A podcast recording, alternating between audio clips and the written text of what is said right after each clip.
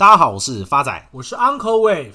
Uncle，今天一进门看到你拿着两只手机，是准备转行当时间管理大师了吗？发仔，我不就早跟你讲过了，之前那只旧手机因为 Tinder 账号被锁了，因此 Uncle 又重新办了一只门号，为了就是可以继续使用 Tinder。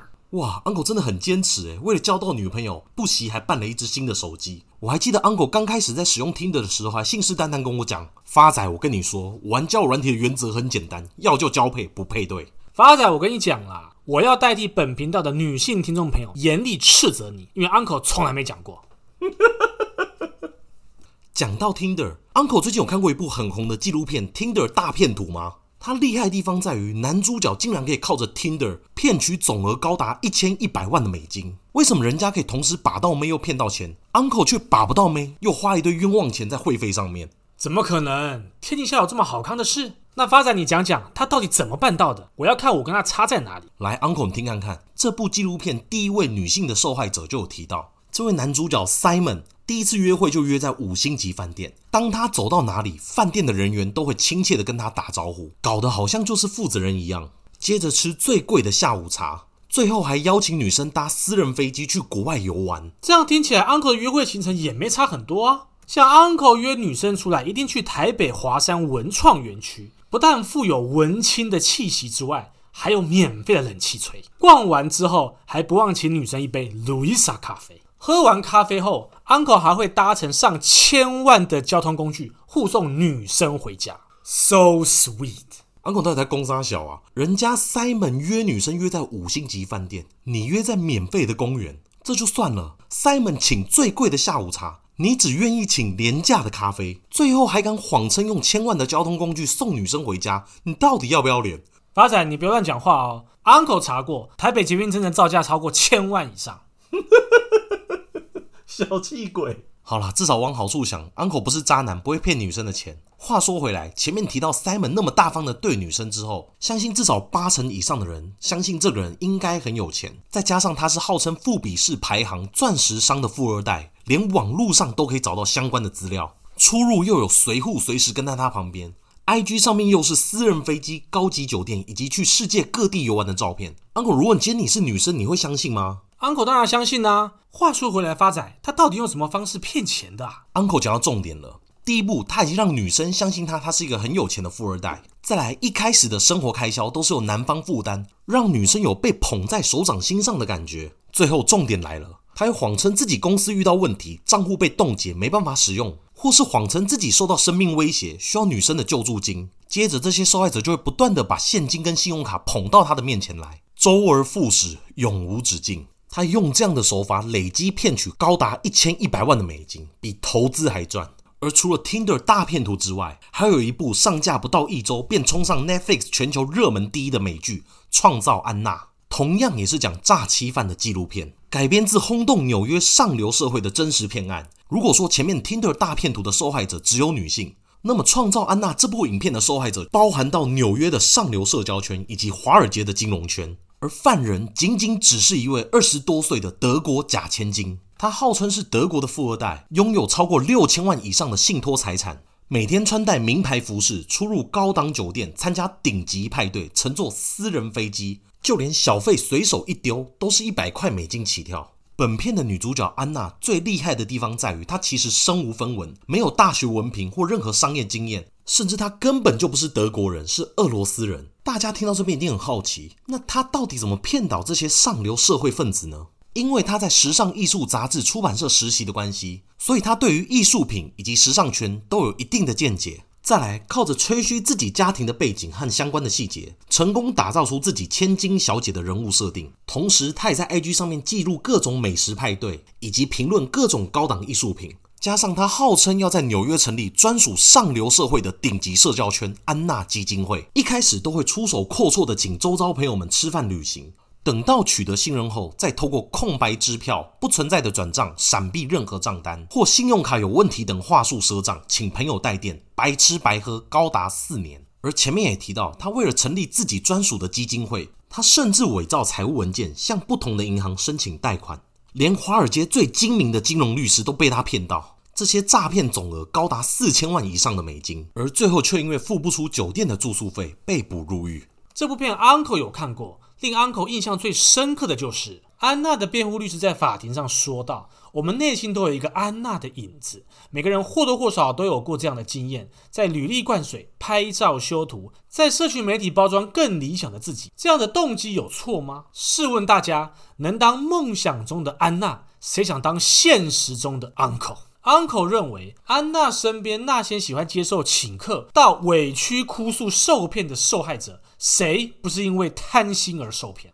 还是 Uncle 博学多闻，连讲出来的话都那么有哲理？因为从 Tinder 大骗徒到创造安娜这两部影片，都告诉我们一件事：不管你今天是男生或女生，不管你学历再高、背景再好，人人都有机会被骗。而诈骗的手法从古至今如出一辙。发财简单分为三个步骤：第一步，包装，包装你的人物设定，让你有背景故事。不管是像西蒙号称钻石商，或者是安娜号称是德国富二代一样，让自己的背景更立体，同时也让受害者更容易上当。再来，第二步就是让受害者有尝到甜头的感觉。西蒙的第一次约会可以约在五星级饭店，交通工具还可以搭乘私人飞机。而安娜则是走到哪里都抢着帮朋友付钱，这样尝到甜头的做法只会让受害者更进一步上钩。而最后一步，第三步，则是编造理由，使被害者开始投入更多的资金，直到最后一点都拿不回来。发仔，那这样听起来，这是不是就是我们在新闻常看到的投资诈骗案很类似啊？还是 Uncle 有慧根，一听就懂？这几年来，不知道听众朋友有没有感觉，常常接到股市报名牌的电话，或者是相关投顾的简讯。讲到这，Uncle 就生气。Uncle 平均每两天就接到一通报标股名牌的电话，不然就是三不五时被加入莫名其妙的一些投顾群组。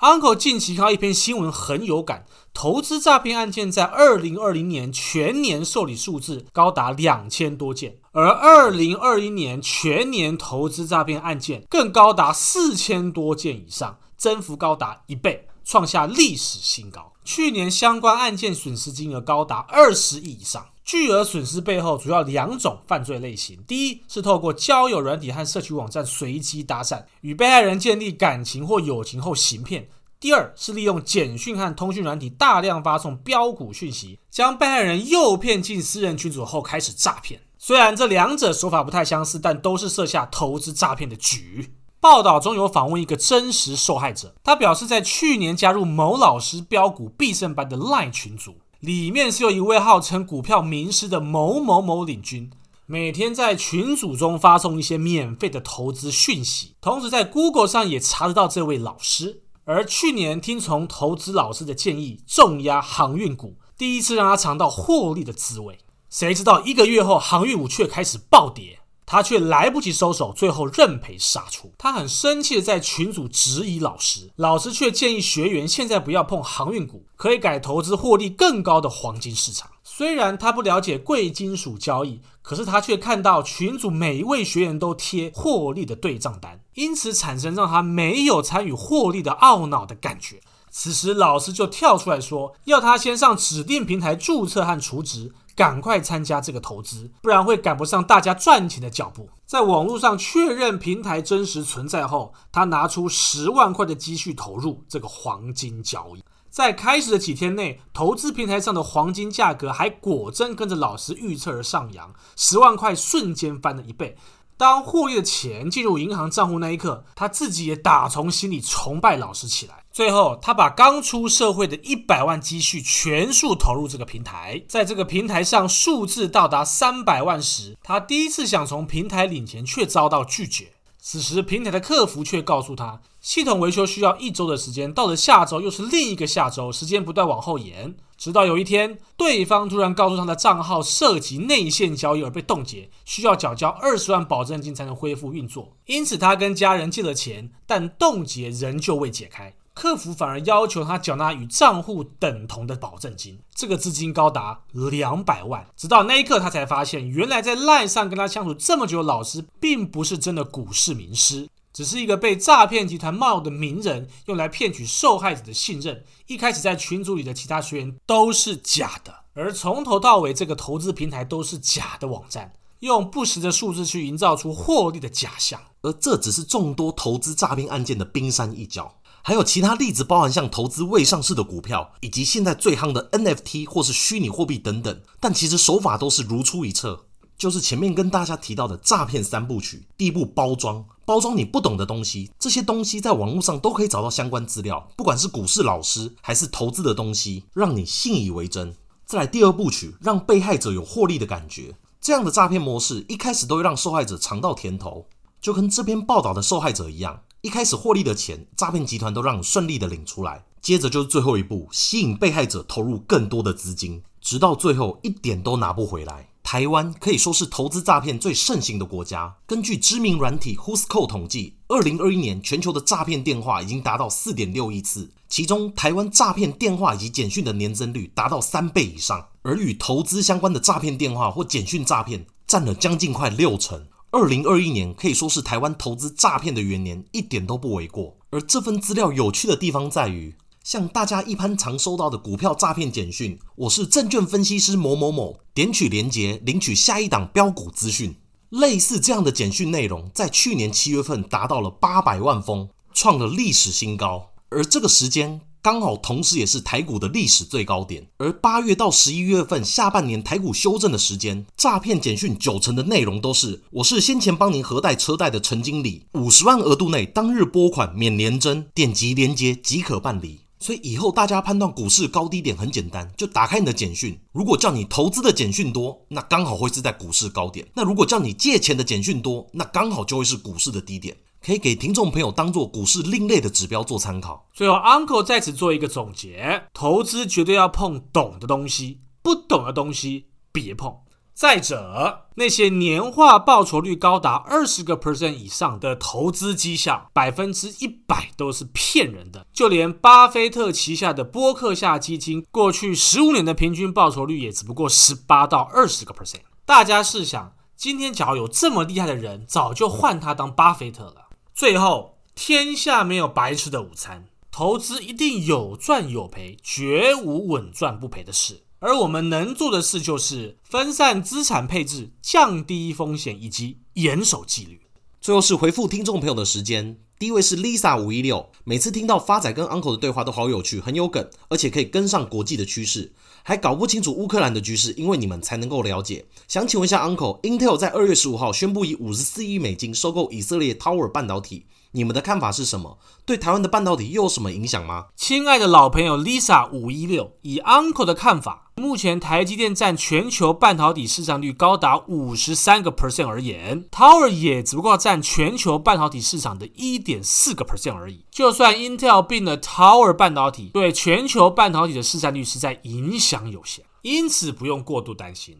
接下来是听众朋友林志颖的来信，追踪你们四个月，发现 Uncle 最烦恼的问题是头发和女朋友，但不得不跟财富自由的 Uncle 说，您真的令人羡慕，因为秃头是财富的象征。谢谢发财和 Uncle 每周的陪伴跟分析。上一次讲到，因为石油的涨价让台塑股价可期，但还是学生的我只能入手两百股。想请问 Uncle 看好中石化吗？另外想了解为什么大树六四六九的股价可以一直涨涨涨？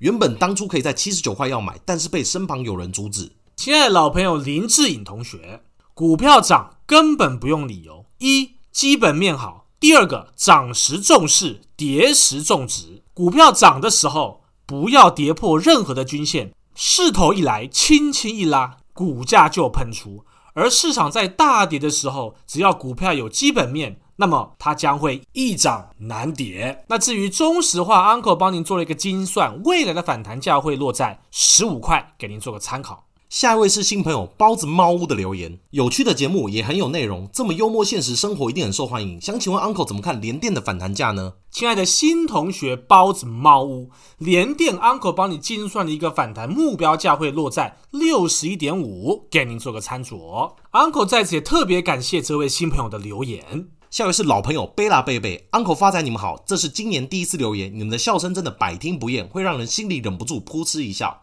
真的很喜欢你们用心制作的节目，想请问一下，近期航运股都普涨了，我万海持有成本在两百七十八，有机会吗？另外，通家有短期目标价吗？还是要继续等到二一七呢？亲爱的老朋友贝拉贝贝，Uncle 也帮您精算未来万海会到的反弹目标价两百九十四块，也请您安心续报。至于通家，邪恶坡根本还没达到，因此续报即可，目标价依旧是二一七元。最后一个问题，刚好是老朋友 CC Infinity 与 Tina 萧的留言，想请问一下 Uncle 华新科的反弹目标价。亲爱的 CC Infinity 跟 Tina 萧，Uncle 在十二月十五号帮各位亲爱听众朋友计算出的华新科反弹目标价两百一十三块，维持不变。Uncle 最后也感谢各位新朋友的留言以及老朋友的回归，谢谢大家，我是 Uncle Wave，我是发仔，我们下次见。